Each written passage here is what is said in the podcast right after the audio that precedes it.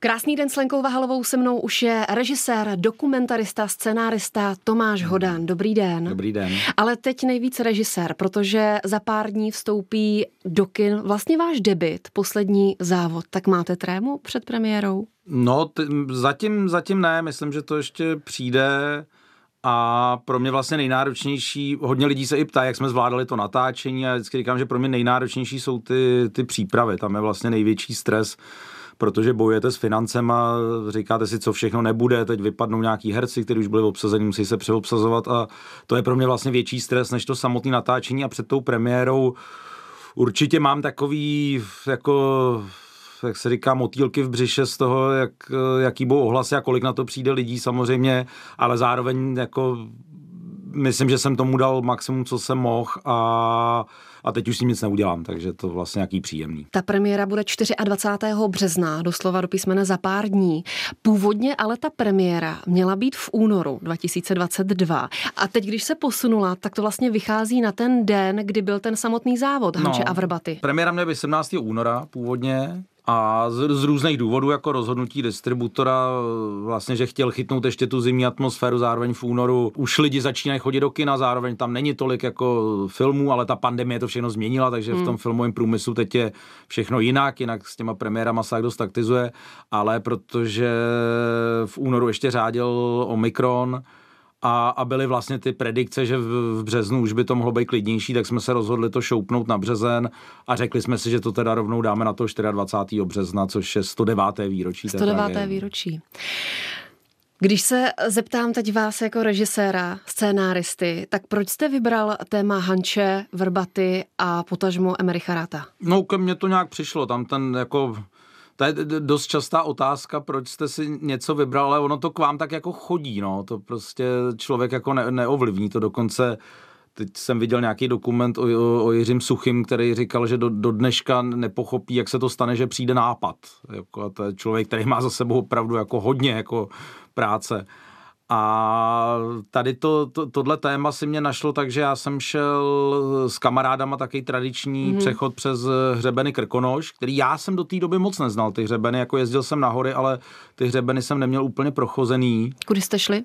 Eh, šli jsme z Vosecký mm-hmm. přes eh, Violík, což už je to místo, kde se jeli mm-hmm. ten závod Sněžné jámy, Petrovka, Špindlerovka, Luční, Vírovka a končili jsme na Klínovkách. Takže jste vlastně jeli doleva, nejeli jste k té Lapské bodě. Ne, nejeli, nejeli jsme Jasně. k Lapský, ale šli jsme vlastně přes ten hlavní hřeben, ona je to z velké části ta cesta česko-polského přátelství mm-hmm. se to dneska jmenuje, je to vlastně ten hraní, ta červená, ano. ta hraniční vlastně cesta po tom, po tom hlavním hřebeni.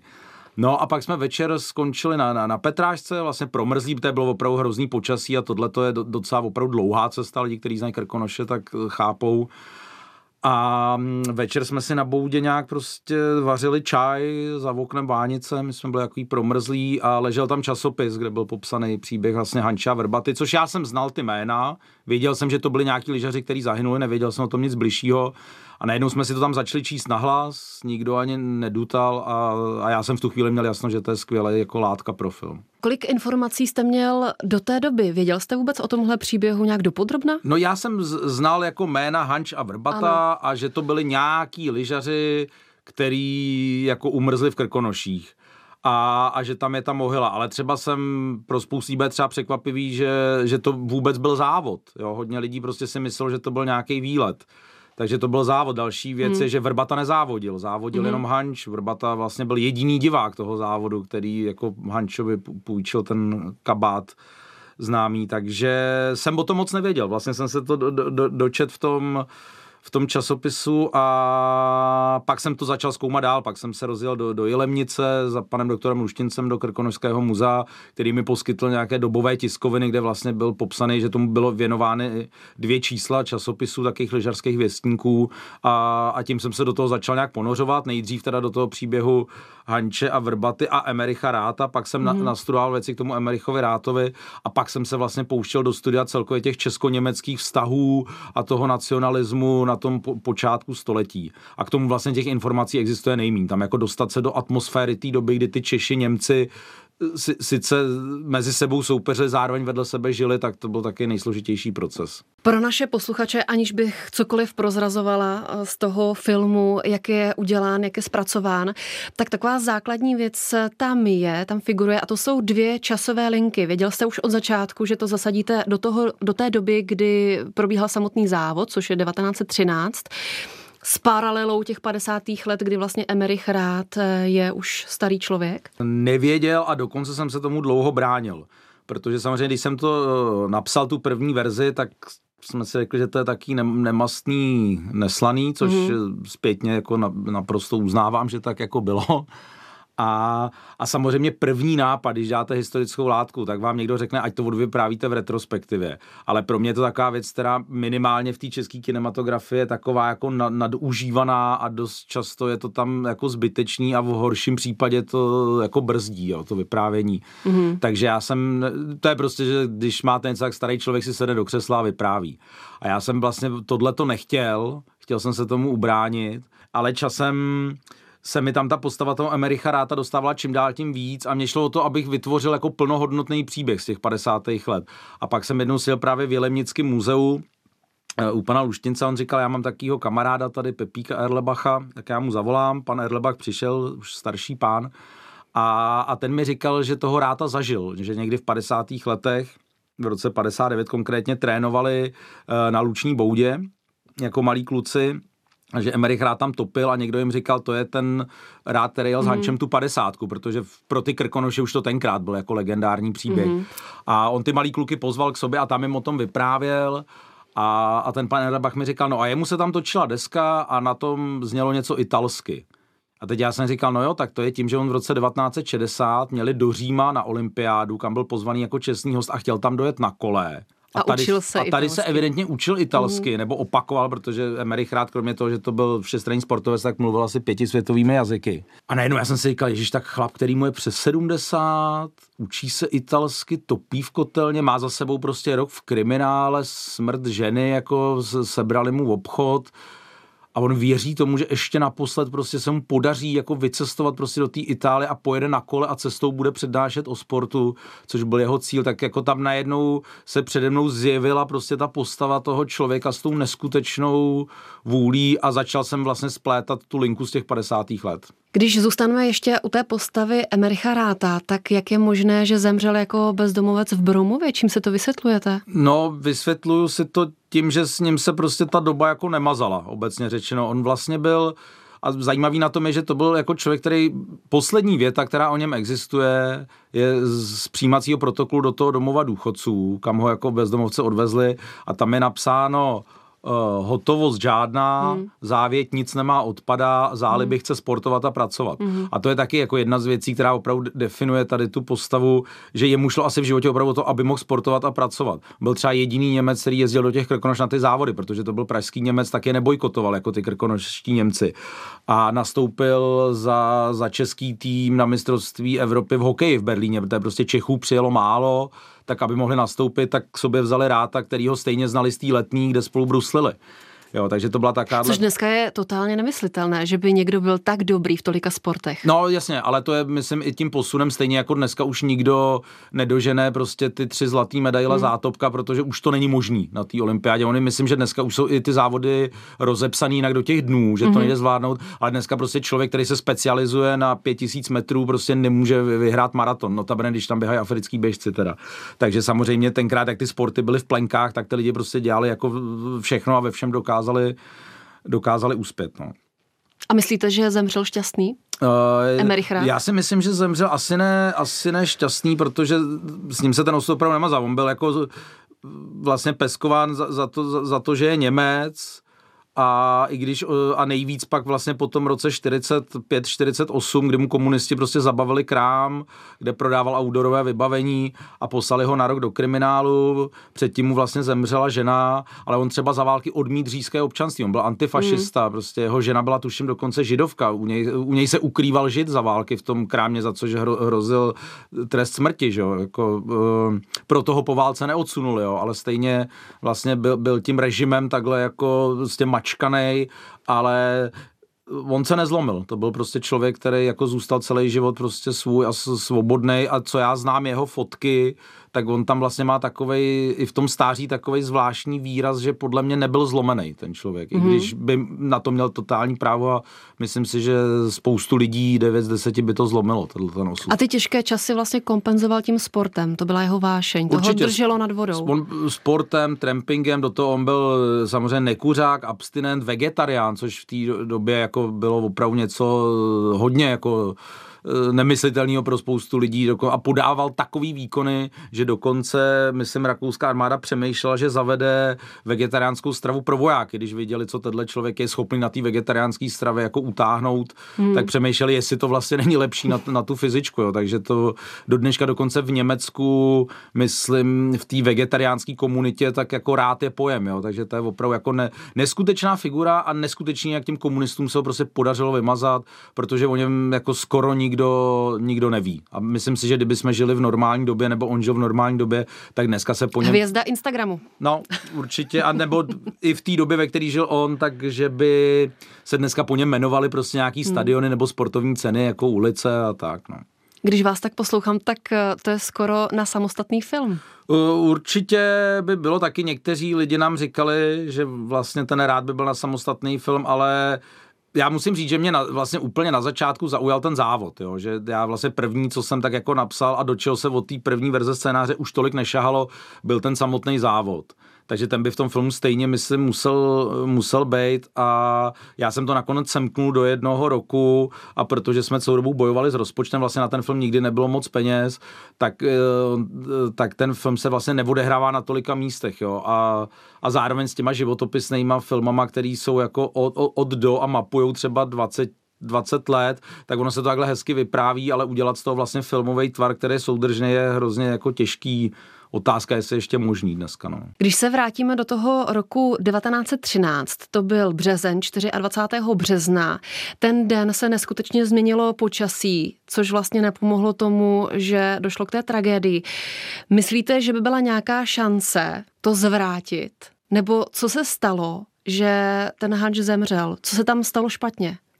Měl uposlechnout strážců těch chalup a ukončit ten závod?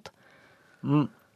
Určitě, určitě měl ten závod ukončit, tím by se, tím by se zachránil. Tam Takže jako... byl urputný?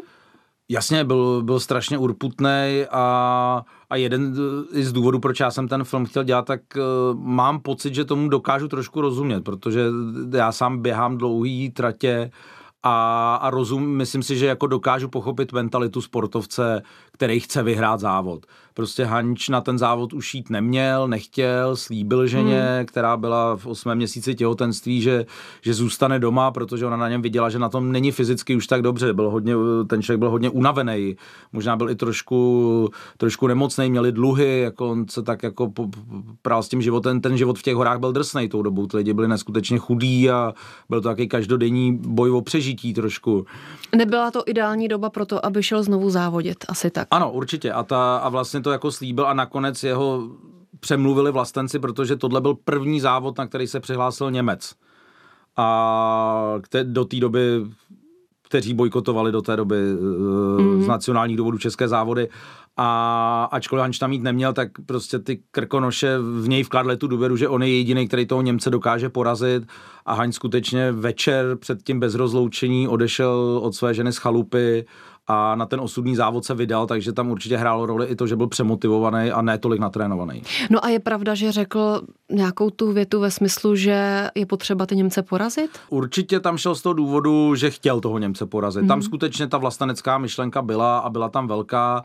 A co se týče té tý věty, tak to myslím Karel Jarolímek, eh, jeden ze spoluzávodníků a, a přítel Bohumila Hanče, tak si pak začal rozpomínat, ale až někdy v 50. letech, že vlastně Hanč řekl, že radši padne, než aby vyhrál Němec, ale není to dokázaný, že to Hanč řekl, už to nikdy nezjistíme hmm. a zároveň si myslím, že z toho příběhu se pak začala dělat ta nacionální pohádka o tom, jak hrdiný Čech padl, aby nevyhrál Němec, ale mě to k Bohumilu Hančovi úplně jako nesedí, jo, že by to řekl takhle, anebo a nebo to mohl, zase pan doktor Luštěn říká, je to třeba mohl říct, ale že v tehdejším slovníku to znamenalo dám do toho všechno jo, že dneska to zní hodně jako nacionálně a přitaženě za vlasy ale jako určitě Hanč jako nepadnul jenom kvůli tomu, aby nevyhrál Němec, ale že ho chtěl porazit, to je pravda. Je mi jasné, že teď to, co řeknu, bude tak trošku hypotéza, ale Emerich Rád ho vlastně jel zachránit, Bohumila Hanče, ale už neměl dostatek sil, takže jel pro pomoc. Myslíte si, čistě hypoteticky, že kdyby ho dokázal odnést do Lapské boudy, takže přežije? No, to je otázka, protože e, mimochodem e, na rozdíl od Václava Vrbaty, který skutečně zmrznul, tak Bohumil Hanč e, nezmrznul. On jako když ho dodnes na tlapskou boudu, tak on ještě podle jako hybnosti klou, kloubů mm-hmm. a podobně tak, eh, tak lékař konstatoval, že, ne, že ne, ne, nezmrznul, ale že mu selhalo srdce, že evidentně Bohumil Hanč, jak jsem říkal, byl unavený, asi nemocný a možná měl nějakou srdeční vadu, takže on vlastně jel opravdu, dokud to srdce jako vydrželo, což do, do dneška se stává třeba na běžeckých závodech, kterých já se zúčastňuji, tak občas se stane, že třeba to městském maratonu prostě mladému člověkovi skolabuje srdce, že to že neutáhne. Ne, neutáhne prostě. Jasně. A Hančovo srdce to neutáhlo, takže jestli kdyby ho rád na tu Lapskou dones, tak jestli by ho oživili, je otázka, nicméně Emerich rád si do konce života vyčítal, že si na ně měl lehnout a zahřívat ho a že kdyby je našli, takže Hanč by to přežil. Se mnou je stále režisér Tomáš Hodán a naše dnešní téma poslední závod. Teď pojďme k lokacím a obsazení.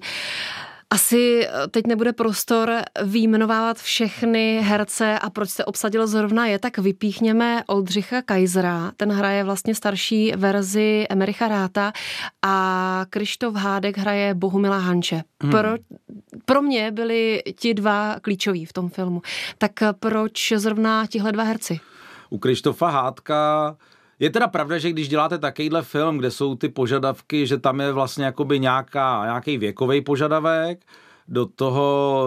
Podobu to... jste ale neřešil. Prosím? Podobu jste neřešil. Podobu jsem úplně neřešil, ale nakonec si myslím, že vlastně docela vyšla, že dneska, když si člověk dá ty fotky vedle hmm. sebe, tak tam ně, ně, něco jakoby je, ale ne, určitě nevybíráte herce pod, hmm. jenom podle toho, jak vypadá, jo, to prostě by ne, nefungovalo ale eh, řešíte vlastně teda jako nějak, tady bylo nějaký věkový omezení a do toho, že ty lidi mají eh, vypadat jako sportovci. Prostě jasně, musí mít jako jasně. jako sportovní, sportovní figuru a, a plus se ještě všem těm hercům dopředu říkalo, jako že to bude drsný to natáčení, že prostě budeme zavřený na těch hřebenech, tři týdny v kuse a podle počasí budeme vyrážet a že se tam budou jako v minus 20 stupních a ve Vánici brodit jenom v košilích eh, na starých lyžích ve sněhu, tak ať si dobře rozmyslejí, jestli do toho s náma půjdou a pak, sam, pak ty herci, kteří byli nakástovaní, procházeli různýma kurzama utužování a fyzickou přípravou a, a lyžařskýma kurzama mm-hmm. na těch dobových lyžích a podobně. Ale konkrétně Krištof Hádek, na kterého jste se ptala, tak toho já jsem vlastně oslovil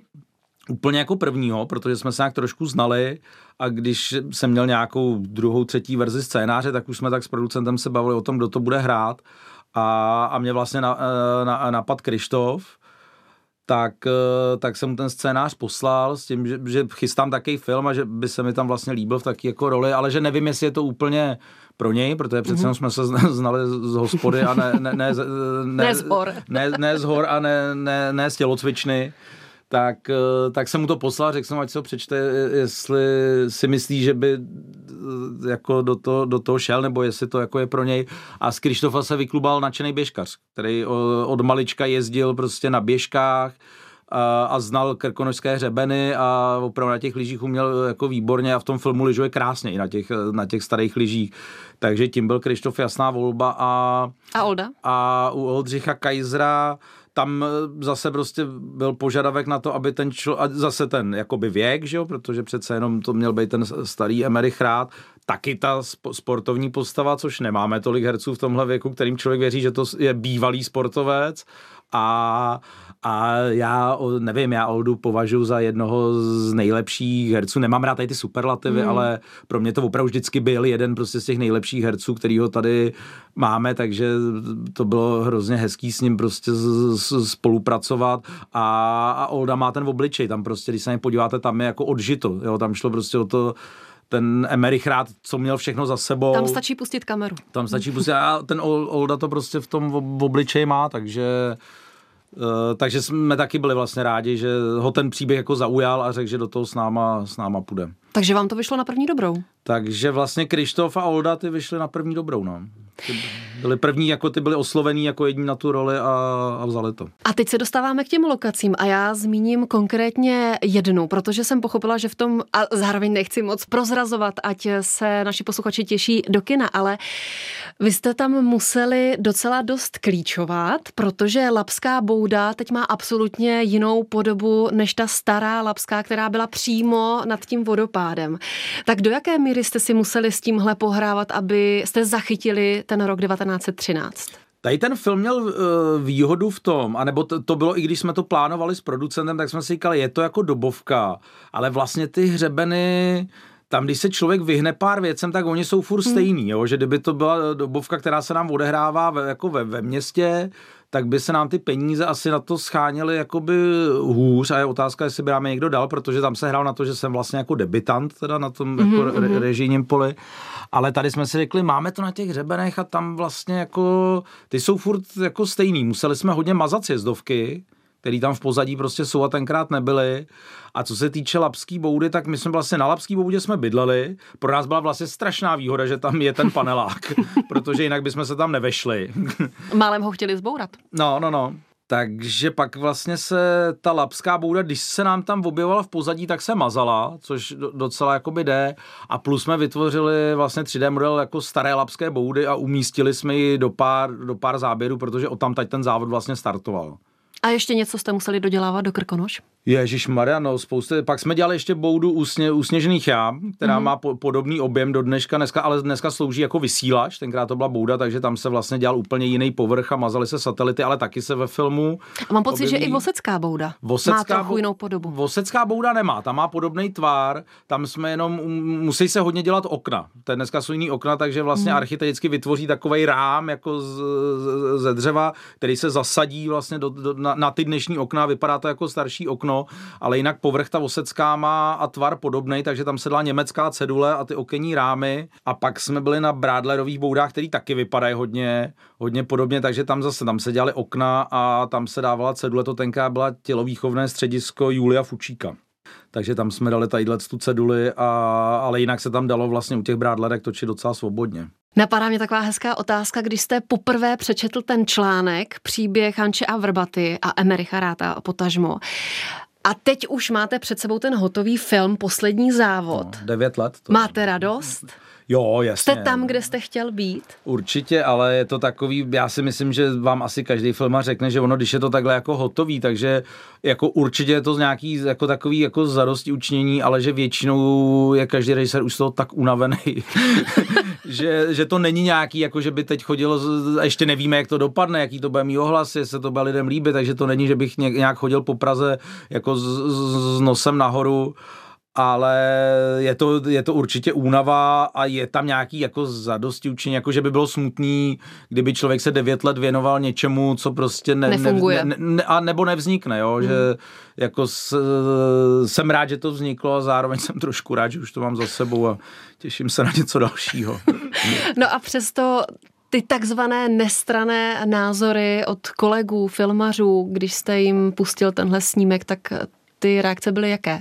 Tak ty reakce jsou, víte, on vám nikdo jako, ne, jako z těch kolegů nebo z těch lidí, co to takhle vidějí, on vám nikdo neřekne, že to je blbý. To jako to až pak, když na to začnou chodit diváci a, a, a vycházejí nějaké kritiky, no to, to já taky neberu moc vážně teda. Ale, to je dobře. Ale tak eh, jako ne, stejně jako jsou milosrdný premiéry, na premiéře se vždy, pokud to není asi úplný průšvih, tak tam vám vždycky ty lidi zatleskají a pak si jdete dát jako skleničku, jo, takže to... Ale minimálně kamarád by vám určitě řekl, že tam je něco, co třeba nefunguje. No, ale to se řeší vlastně při těch jako pracovních projekcích, tak tam, tam samozřejmě takhle, ty se nedělají o to, aby vás tam někdo plácal po zádech, jo. To, jako to, když někdo dělá, tak je to špatně. Tam naopak vy potřebujete slyšet, kde se to dá zlepšit. Jo, takže tam samozřejmě se to rozebírá jako spíš v tom smyslu, že to někde drhne, že to je někde pomalý, že něco je nesrozumitelný, že něco je tam navíc, občas se i stane, že třeba něco působí trapně, tak se to jako, jako vyndá, protože se to nepodařilo natočit. Takže ty zkušební projekce rozhodně nejsou o to, aby tam přišli kolegové a plácali vás po zádech. Tam naopak vy chcete slyšet kritiku, protože tam je ještě čas na to s tím něco udělat. Teďka v tenhle moment eh, já už s tím filmem nic neudělám, ten už bude prostě jednou provždy vypadat tak, jak vypadá teď. A na základě těchto projekcí jste něco přestříhávali, předělávali? Určitě, ale byly to, zase musím říct, že to ne, nebyly nějaký úplně zásadní věci, trošku jsme si tam hráli s koncem, protože tam se nám prolínají ty dvě časové roviny a potřebujete uzavřít prostě ty různé linky příběhový, jo, a takže s tím jsme si jako trošku hráli, ale občas samozřejmě stane, že když se vám, jako když prostě nemáte v ruce nosný text, anebo se na tom natáčení začnou dít jako věci, to jsou natáčení, které jsou prokletý, jo, že prostě se tam, nevím, dva herci pohádají, odmítají spolu e, jako něco hrát, jako do toho prostě, já nevím, produkce nefunguje, takže tam půlka věcí není, ne, někdo si zlomí nohu, jako nevíde vám nějaká lokace, nebo prostě svítí sluníčko, když má pršet, jako a tak tak eh, pak jako v té střině se to třeba snažíte zachránit tím, že to opravdu vymýšlíte vlastně, co s tím materiálem udělat. Tak to nám se nestalo. My jsme vlastně to, co jsme jako napsali, jsme, jsme natočili a pak jsme v té střižně se snažili to, to udělat co nejlíp. Ale ta střižna, ale vždycky ta střižna je tvůrčí proces, kde se ještě hmm. dá něco vylepšit a, a zjistíte, že něco vám třeba nefunguje, co jste si mysleli, že funguje. Jsme ve finále. Zaujala mě jedna věc. Vy v podstatě máte za sebou hodně scénářů. Čertí brko, kancelář Blaník a tak dále. Teď máte před sebou první debit, který vstupuje do kin 24. března. A v nějakém rozhovoru jste zmínil, že vlastně vás baví víc ta režie než to psaní. No, t- já jsem jako vlastně, když jsem začínal, tak jsem jako chtěl točit filmy. To, že mě to zaválo nejdřív tomu dokumentu a pak té scénáristice je byly spíš taky jako náhody. Jo? Mm. A já jsem tak nějak jako vychovaný, že prostě člověk má pracovat a chytat se příležitostí a plus je tam samozřejmě ta finanční stránka, že... Je on, potřeba se nějak živit. Je potřeba se nějak jako živit a jako když vám někdo nabídne, že si můžete vydělat peníze jako scenárista, tak nemůžete říct, ale já jsem režisér a lehnout si doma na gauč, protože byste si neměli kam lehnout, kdybyste nezaplatili nájem. Ale e, musím říct, že psaní mě baví. To jako, že do, do, jako i mám docela rád to psaní jako na, jako na zakázku, když prostě ta produkce ví, jako co, co chce a je to nějaký jako konkrétní jako, jako tvar, kde není tolik toho hledání, tak to vlastně je takový jako proces, který je, je mi docela příjemný ale myslím, že nejvíc mi vyhovuje to, co jsem vlastně dělal na tom posledním závodě, jestli to člověk prostě od začátku, jestli to jako vymyslí, jako napíše, projde si i těma historickýma rešeršema, nebo i když je to film ze současnosti, jak třeba zkoumá, nevím, nějaký třeba jako psychický stavy nějakých lidí, mm-hmm. kteří jsou v nějaký fázi života a podobně tak vlastně, že tady ten jako průzkum, to psaní a pak si to sám vlastně natočit, takže to je asi věc, která mě baví nejvíc. No, no a teď teda tu svoji budoucnost vidíte jak? No to nezáleží na mě. To, to tak si, v ideálním případě? V ideálním případě, že budu dál dělat takhle filmy jako scénárista a režisér, ale eh, to se vždycky eh, ptají lidi těch jako autorů a jako co teď bude a já vždycky říkám, no já nevím, na co se seženou peníze, co budou chtít producenti, případně jaká bude programová skladba televizních stanic, to jako nezáleží na mě. No ale já tu otázku stejně položím. Jaké téma teď máte třeba v šuplíku, v no, počítači? já mám v šuplíku strašně moc témat, protože mě opravdu ty věci jako na, na, napadají, takže to je jaký proces, tak uh, mám jako spoustu věcí, ale nic není v nějaký jako fázi, že by se to jako chystalo jako do realizace, že tak se bavíme různě s těma televizema o, o nějakých jako Eh, minisériích, jako mám náměty na filmy, jako mám tam jeden povídkový film, jeden film z 50. let, jako a tak, ale to, u, to jako já nejsem producent. Jo, na rozdíl od hmm, spousty hmm. režisérů, který dělají ty větší filmy, jako je David Marhoul. Ondříček, Jan Svěrák, Václav Marhoul, a tak, tak eh, já nejsem producentem, takže tam to nezáleží tolik jako, jako na mě, ale na, na tom, co bude nějaký producent chtít se mnou dělat. No a můžeme třeba být konkrétní a zmínit nějaké téma, které byste si rád natočil? No, Nějaký je, příběh těch konkrétní? Je, uh, no včera jsem zrovna odpídal v nějakém rozhovoru na otázku, jestli tady máme ještě nějakou jinou zapomenutou historickou hmm. osobnost, která by si zasloužila film, tak jsem říkal, že určitě jo a že i dost těch nezapomenutých tady jako hmm. máme, že jako vlastně hodně figur, teď asi teda nebudu konkrétně jmenovat, ale uh, hodně lidí z toho 20. století jako by, by, by stálo uh, za film. Zároveň uh, říkám, mám jeden námět z 50. let, kde jsem si vymyslel takový fiktivní příběh, tak to mě bavilo se někam posunout. Trošku, trošku je nevýhoda, že tady, když něco uděláte, tak vlastně ta první nabídka, která přijde, tak potom, tak je na to udělat to samý znova Typu, že já mm-hmm. jsem mhm. třeba dělal taky jako poměrně obsáhlý dokument o Karlovi Zemanovi a první, co bylo, tak mi nabídli, jestli nechci dělat eh, dokument o Jiři Menzlovi. A já jsem jako říkal, ne, jako to je přesně ta věc, kterou dělat nechci, protože teď jsem si to jako zkusil, udělal a chtěl bych jít někam jako dál. Takže určitě bych se rád někam posunul, ale znovu, jak říkám, nezáleží to jenom na mě, ale na tom, na co se tady dají sehnat peníze a co bude někdo mít touhu se mnou dělat. Takže ideálně vlastní film a do toho občas něco psát. Mm, Na zakázku. Jo, to, to mě to nápadlo, zní dobře. ale to zní dobře, no. To je vlastně dobrý, no. tak to asi tak bude. Jo, jo, doufajme. Mým dnešním hostem byl režisér, dokumentarista, scénárista Tomáš Hodan. Moc děkuji za rozhovor a ať se film líbí. No, děkuji za pozvání a přijďte do kina diváci.